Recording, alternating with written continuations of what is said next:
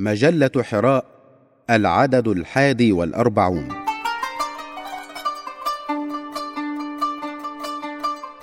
القرآن روح الأمة الإسلامية. بقلم الأستاذ الدكتور الشاهد البوشيخي. قال الله عز وجل وكذلك أوحينا إليك روحا من أمرنا ما كنت تدري ما الكتاب ولا الإيمان ولكن جعلناه نورا نهدي به من نشاء من عبادنا وإنك لتهدي إلى صراط مستقيم. القرآن روح. الروح ها هنا هي كتاب الله عز وجل. هي التعبير عن سر الوحي المشعر بأنه يحدث في الإنسان من الخصائص ما تحدثه الروح حين تنفخ في الإنسان لتصيره خلقا آخر. فإن الإنسان يجمع خلقه في بطن أمه أربعين يوما نطفه ثم يكون علقة مثل ذلك ثم يكون مضغة مثل ذلك ثم يرسل إليه الملك فتنفخ فيه الروح فيصير بذلك خلقا آخر غير الخلق الأول. إن الإنسان الفرد والمجتمع معا يصير بالقرآن خلقا آخر. لكون هذا القرآن ذا طبيعة تشبه طبيعة الروح تماما. لذلك كان التعبير فيه كالتعبير في الروح. ففي الروح قال الله عز وجل ويسألونك عن الروح قل الروح من أمر ربي وما أوتيتم من العلم إلا قليلا. سورة الإسراء الآية الخامسة والثمانون. وها هنا قال سبحانه وكذلك أوحينا إليك روحا من أمرنا. سورة الشورى الآية الثانية والخمسون. نفس اللفظ تقريبا في الآيتين روح من أمر الله والروح هي من أمر الله.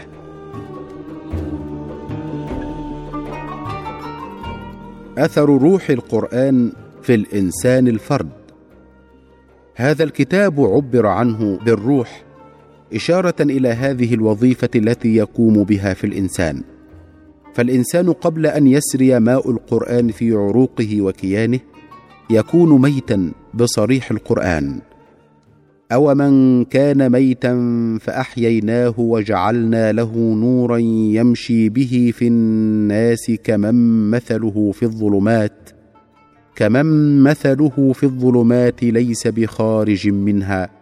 أما عندما يخالط هذا القرآن قلبه ويسري منه كما يسري الدم في مجموع الكيان فإنه يصير فعلا شيئا آخر من حيث طاقاته وتصوراته وأفكاره وقدراته وإمكاناته ومنجزاته. لأنه بالقرآن يهتدي إلى ربه ويعرف مولاه سبحانه وتعالى. فيتوكل عليه حق التوكل ويستمد منه كل شيء فمن اسمه القوي يستمد القوة ومن اسمه العليم يستمد العلم ومن اسمه الحكيم يستمد الحكمة ومن اسمه الرحمن الرحيم يستمد الرحمة. يفيض الله عليه بفضله ورحمته من أنوار أسمائه سبحانه وتعالى فيشيع في كيانه ما يشيع. ويصير طاقة غير عادية إذا قورن بما كان عليه قبل. ولنستحضر النماذج الأولى على سبيل المثال.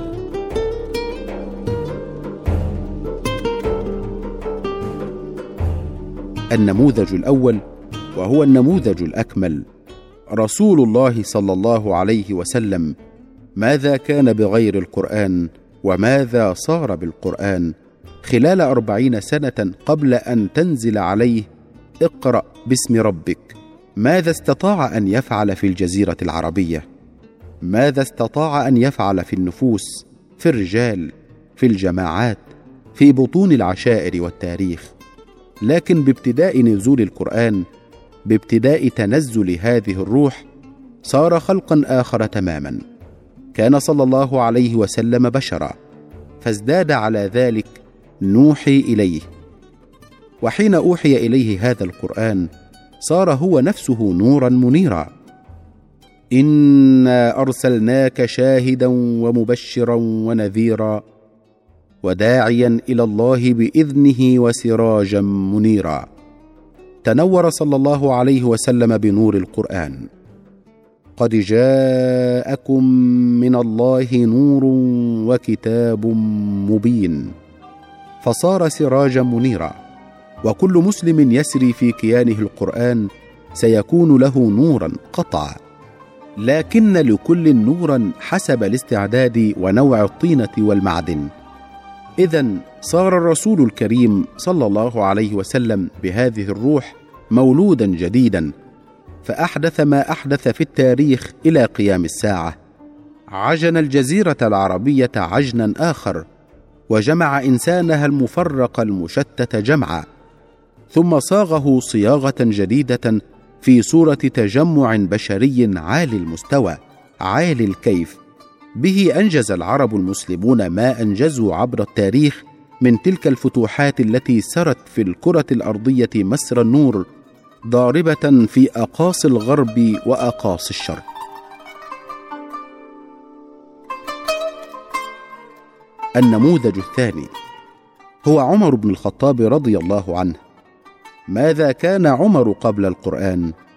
ماذا كان قبل أن ينفخ فيه روح القرآن؟ كان راعي إبل إنسانا مثل جميع الناس. لكن بمجرد أن نفخ فيه روح القرآن وسرى فيه نور القرآن وتمكن القرآن من قلبه وعقله وكيانه نجده يتحول إلى طاقة كبيرة.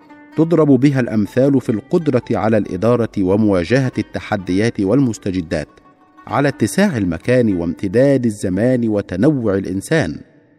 فهل كان عمر رضي الله عنه يطيق شيئا من ذلك أو يحلم بالقدرة على شيء من ذلك لولا روح القرآن؟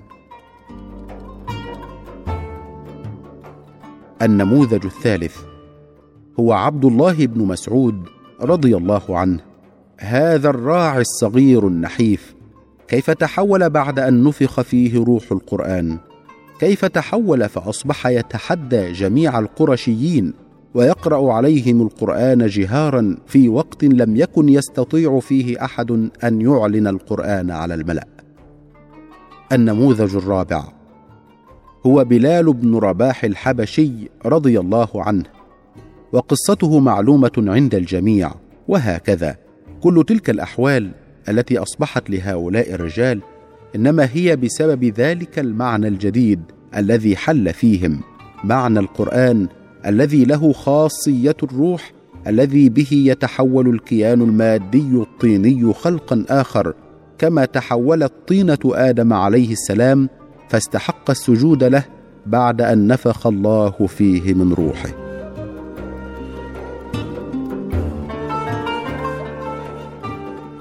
أثر روح القرآن في الإنسان الجماعة. حدث هذا في الأفراد ومثل ذلك حدث ويحدث في الجماعة والجماعات. والقرآن الكريم يحدث أيضا في الكيان الجماعي العام تاثيرا كتأثير الروح أيضا فيوحد جزئياته ويضمها ضما. لنقارن حال الميت عندما تغادره الروح إذ يتحلل تحللا كاملا إلى عناصره الأولية الترابية وغيرها وتتبدد تلك العناصر ويذهب كل عنصر إلى جهته ليلتحم بعنصره الطبيعي في الأرض. ما الذي غادر هذا الكيان بالموت؟ يموت الشخص ونحن ننظر إليه. ما تغير فيه شيء ولكن تغير فيه كل شيء. ما الذي غادره؟ غادره شيء اسمه الروح. الروح إذن هي التي وحدت كيانه وكانت تمنعه من التحلل والتجزؤ وتبرؤ بعضه من بعض. تلك الروح هي التي أعطته كل تلك الإحساسات وكل تلك القدرات. نفس الأمر يقال عن الجماعة المؤمنة أو الأمة الإسلامية. وإن تمثلت في صورة صغيرة إنها عندما تحل فيها هذه الروح أي في مكوناتها من أفراد وأسر وجماعات تتحول من حيث الطاقة ومن حيث الفاعلية ومن حيث التأثير إلى خلق آخر. وإن رسول الله صلى الله عليه وسلم ما استطاع أن يفعل ما فعل في الجزيرة العربية إلا بهؤلاء الذين حلت فيهم روح القرآن فتجمعوا في صوره كيان موحد عبر عنه رسول الله صلى الله عليه وسلم بالجسد. مثل المؤمنين في توادهم وتراحمهم وتعاطفهم كمثل الجسد الواحد. إذا اشتكى منه عضو تداعى له سائر الجسد بالسهر والحمى. شبه جميع المؤمنين في علاقة بعضهم ببعض بالجسد. وإنه وأيم الله لا يوجد مثال يمكن أن يشخص فيه الإنسان معنى الالتحام الكامل والتوحد التام والتضامن والتلاحم والتراحم التام كمثال الجسد الواحد ودونك هذا المثال. أنت تسير بسرعة كبيرة فتبصر عينك فجأة هوة سحيقة أمامك. تنقل العين بسرعة الخبر إلى مركز التحليل في الدماغ. فيعطي الجواب بسرعة فيصدر أوامره إلى الرجل وإلى الكيان كله فيتحول إلى وجهة أخرى. هذا التساند والتلاحم والتكامل والبناء بهذا التفاعل بهذه الصورة لا سبيل إلى تصويره بغير الجسد الواحد. فما الذي يحيل هذه الأجسام المنفصلة المتفرقة إلى جسم واحد له هذه الإحساسات وهذا الالتحام وهذا النوع من العلاقة في أجزائه وفي نوع الأجهزة التي يتكون منها وفي علاقة هذه الأجهزة بعضها ببعض في تخصصاتها وتكامل تخصصاتها وسيرها عبر مركز كبير يوجهها. كل ذلك إنما كان بفضل روح القرآن لذلك يجب العمل على أن نحل فينا روح القرآن لنحيا لننتقل من حالة الموت إلى حالة الحياة من حالة التشرذم إلى حالة الأمة الحية الملتحمة. أثر روح القرآن في الإنسان النوع. وإذا كان الميت لا حول له ولا طول فإن الحي على قدر نوعية كينونته تكون تأثيراته في الكون. والإنسان طراز خاص من المخلوقات. ويشعر بذلك أنه عز وجل استخلفه في أرضه.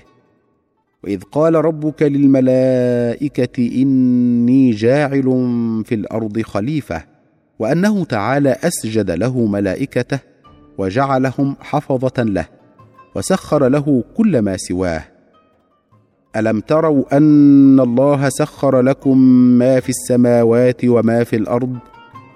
فهو مخلوق من طراز خاص. ذو قدرات عالية جدا.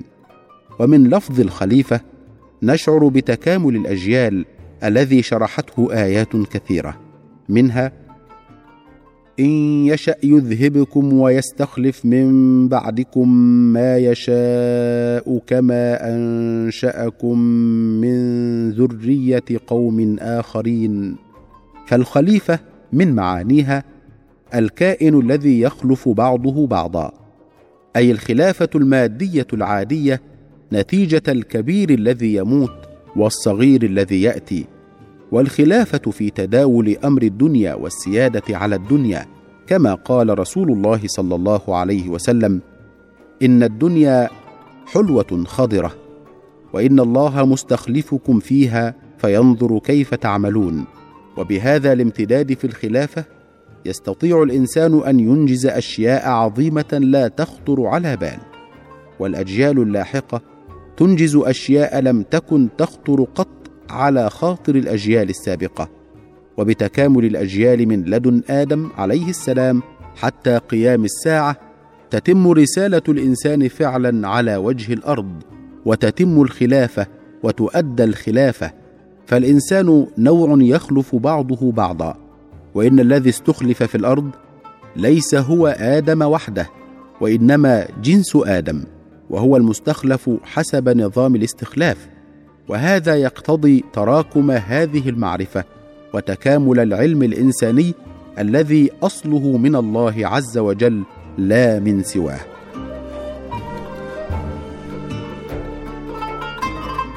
فما من علم يدور في هذا الكون على يد هذا الإنسان كافرا كان أو مؤمنا إلا أصله من الله عز وجل من الهدى النازل من عنده جل ذكره ومن الهدى المودع في الإنسان الذي تشير إليه الآية أعطى كل شيء خلقه ثم هدى.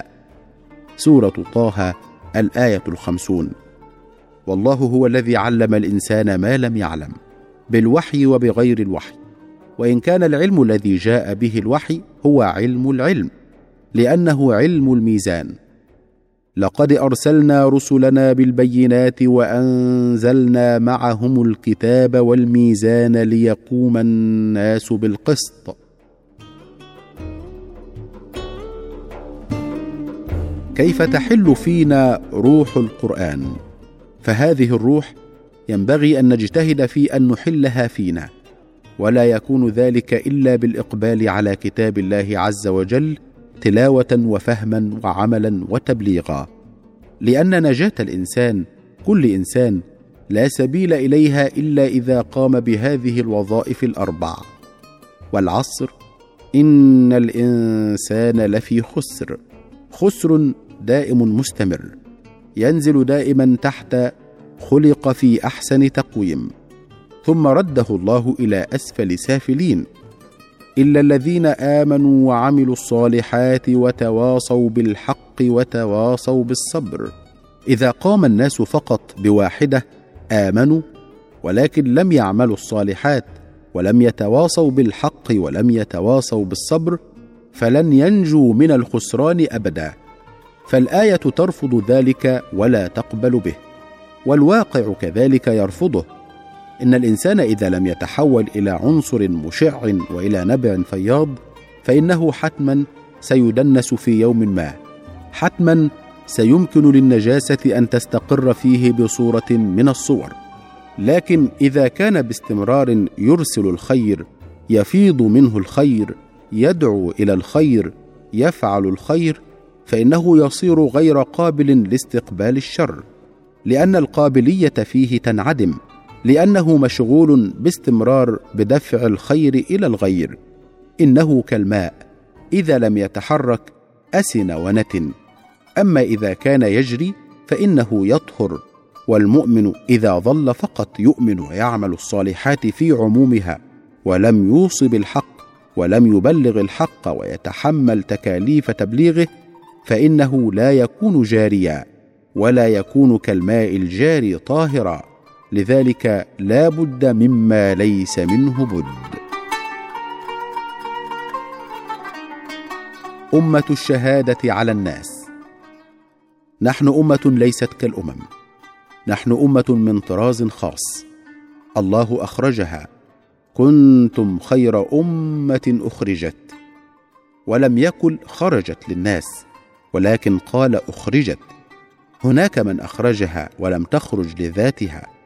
ثم إنها أخرجت للناس فهي بطبيعتها إذن أمة الدعوة. لذلك رأى بعض علماء الاجتماع المسلمين أنه ينبغي أن يضاف في تعريف المسلم أنه داعية. فحينما نقول المسلم فمعناه هو ذلك الإنسان المؤمن بالله الداعي إليه لأن صفة الإسلام مرتبطة في صميمها من حيث التطبيق التاريخي ومن حيث واقع النصوص بالدعوة إلى الله عز وجل. نحن أمة الشهادة على الناس. يا أيها الذين آمنوا اركعوا واسجدوا واعبدوا ربكم وافعلوا الخير. هذه ممهدات. وجاهدوا في الله حق جهاده. هنا دخلنا. والجهاد يبتدئ. أول ما يبتدئ بجهاد الدعوة. وجاهدهم به جهادا كبيرا. أي بالقرآن جهادا كبيرا. ها هنا يبتدئ الأمر وجاهدوا في الله حق جهاده حتى ذروة السنام. هو اجتباكم فهذه نقطة الإخراج. هو الذي اختاركم اختيارا لهذا الدين. وفعلا هل آمن أحد منا أو اهتدى إلى الإيمان بمحض عمله؟ أي نعمة أسلف قبل أن يكون مؤمنا فيستحق بها نعمة الإيمان؟ جميع من آمن آمن بمحض تفضل الله عز وجل ورحمته حتى الأنبياء عليهم الصلاة والسلام. إنما استحقوا ما استحقوا بمحض فضل الله عز وجل ورحمته. ووجدك ضالا فهدى. وإن كنتم من قبله لمن الضالين. بمحض الرحمة الخالصة كان هذا الإيمان وكان هذا الخير على كل أحد. وجاهدوا في الله حق جهاده هو اجتباكم وما جعل عليكم في الدين من حرج وما جعل عليكم في الدين من حرج ملة أبيكم إبراهيم هو سماكم المسلمين من قبل وفي هذا هو سماكم المسلمين من قبل وفي هذا ليكون الرسول شهيدا وهذا هو المقصود ليكون الرسول شهيدا عليكم وتكونوا شهداء على الناس. ما الوظيفة؟ هي وظيفة رسول الله صلى الله عليه وسلم نفسها. هي وظيفة أتباع رسول الله صلى الله عليه وسلم ليكون الرسول شهيدا عليكم. فكيف إذا جئنا من كل أمة بشهيد وجئنا بك على هؤلاء شهيدا؟ وأنتم أيضا لتكونوا شهداء على الناس. سورة البقرة الآية الثالثة والأربعون بعد المئة الأولى. وكل جيل يشهد على الجيل الذي يليه وكل حسب مستواه. فالأعلم الأكثر حظا من ميراث رسول الله صلى الله عليه وسلم وهو الأكثر شهادة.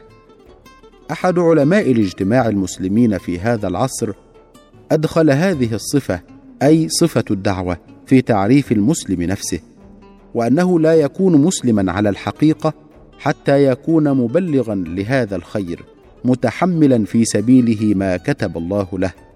لذلك يجب على كل واحد منا وعلى المسلمين جميعا أن يجتهدوا في إشاعة هذا الخير لتحل هذه الروح أيضا في سواهم ولتحل في كل المسلمين بإذن الله تعالى فيصير بذلك في وضع جديد هو الوضع الذي نحلم به جميعا وهو أن نصير جميعا من أقصى الكرة الأرضية إلى أقصاها أمة واحدة كما أراد الله لنا ولن نصير كذلك إلا بالروح الواحدة التي تجمعنا. روح القرآن التي يجب أن تحل في الأفراد وفي المجموعات والأقطار ولتحل بعد في الجسم كله.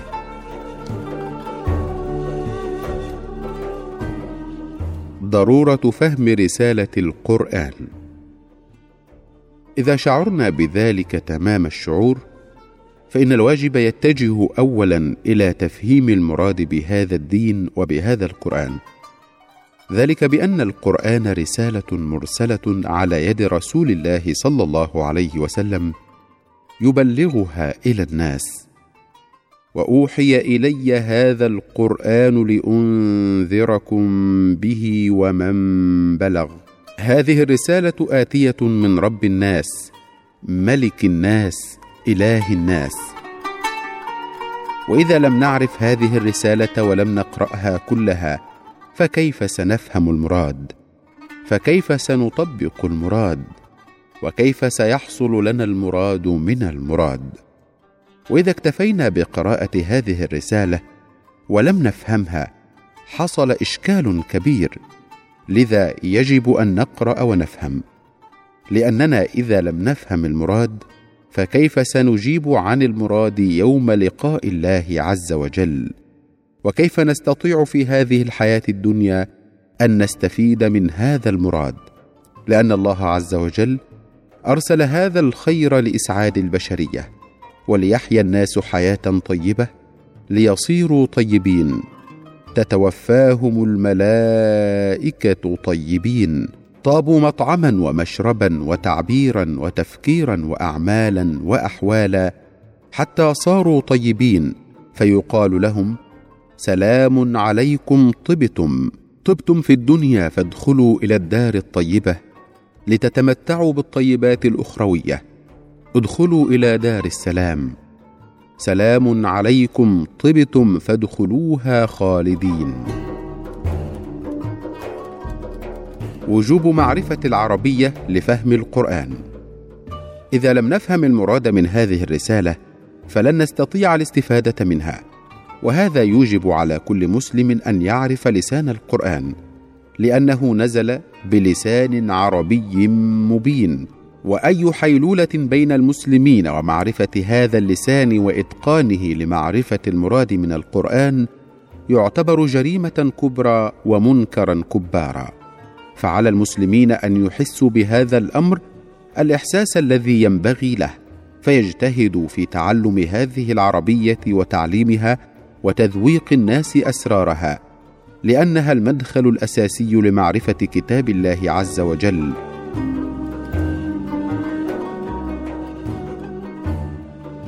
واجب وزارات التعليم في العالم الإسلامي.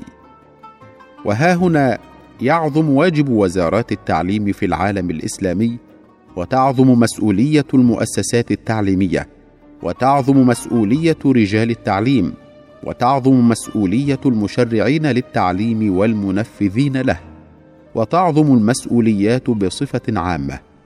وإنه لواجب أيما واجب أن يجتهد فعلا في الإلحاح على جعل هذا التعليم قرانيا ينطلق اولا من القرآن يعلم القرآن يحفظ القرآن يفهم القرآن يحرص على أن يسبك هؤلاء الأطفال الذين فطروا على الإسلام على مراد القرآن أن يسبكوا على مضمون القرآن.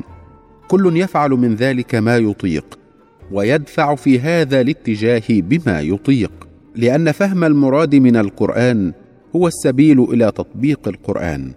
وتطبيق القرآن هو الهدف من إنزال القرآن.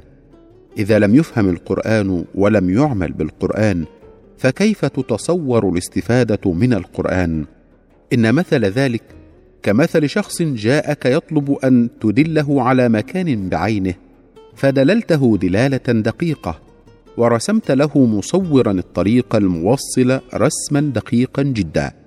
ولكنه بدلا من أن يتبع ذلك ليصل أعرض عنه. فهل يستفيد هذا الشخص؟ لا. مستحيل أن تصل إليه نتائج ذلك الإرشاد وتلك الدلالة.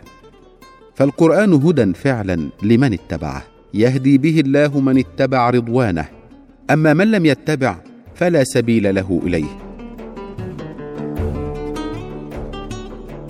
لذلك يجب إزالة هذه الحواجز الكثيرة المتراكمة بيننا وبين القرآن. حاجز اللغة وحاجز القراءة وحاجز الفهم وحاجز التطبيق. كما ينبغي إزاحة الصوارف التي هي ضروب من العوائق. إن الصوارف عن تطبيق القرآن هي موانع من تطبيق القرآن فالملهيات بجميع أشكالها تلهي عن القرآن. ومن الناس من يشتري لهو الحديث ليضل عن سبيل الله بغير علم. هناك من يشتري لهو الحديث ومن يصدره ومن يوزعه ومن ينتجه. وها هنا أيضا تأتي مسؤولية وزارات الإعلام في العالم الإسلامي. وتأتي مسؤولية الجمعيات الناشرة للخير أو التي ينبغي أن تنشر الخير. ومسؤوليات من يحاضر ومن ينتدي. ومن كل موزع للعلم وناشر للثقافة. الآثار المرجوة لنفخ روح القرآن في الأمة. بمثل هذه الجهود المتواصلة المتساندة المتكاملة يمكن إن شاء الله تعالى أن تنفخ في هذه الأمة روح القرآن. فإذا نفخ فيها من روحه القرآن ظهرت فيها أمارات الحياة ومن أمارات الحياة الإحساس أي إحساس بعضها ببعض احساسا سليما فإذا اشتكى منها مصر أو قطر تداعى له سائر الأمصار والأقطار بالعون والنصرة والتأييد ولم يقل قائل منهم ما لنا ولكشمير وبيننا وبين الهند آلاف الكيلومترات ما لنا ولأوزبكستان وهي في شمال الأرض ونحن في جنوبها إن روح القرآن إذا نفخت في الأمة أثمر فيها كل تلك الوظائف التي سبق الحديث عنها وهي وظيفة الحياة ووظيفة النور ووظيفة الهداية ووظيفة الخروج من الظلمات إلى النور ووظيفة الشفاء ووظيفة الرحمة. لذلك وجب أن نعمل على إزالة الحواجز بيننا وبين القرآن وأن نجتهد في فهمه وتفهيمه. وأن نجتهد قدر طاقتنا في مصاحبة القرآن. هذه المصاحبة التي لا أجرؤ أن أسميها تفسيرا وإنما هي عشرة للقرآن وصحبة له.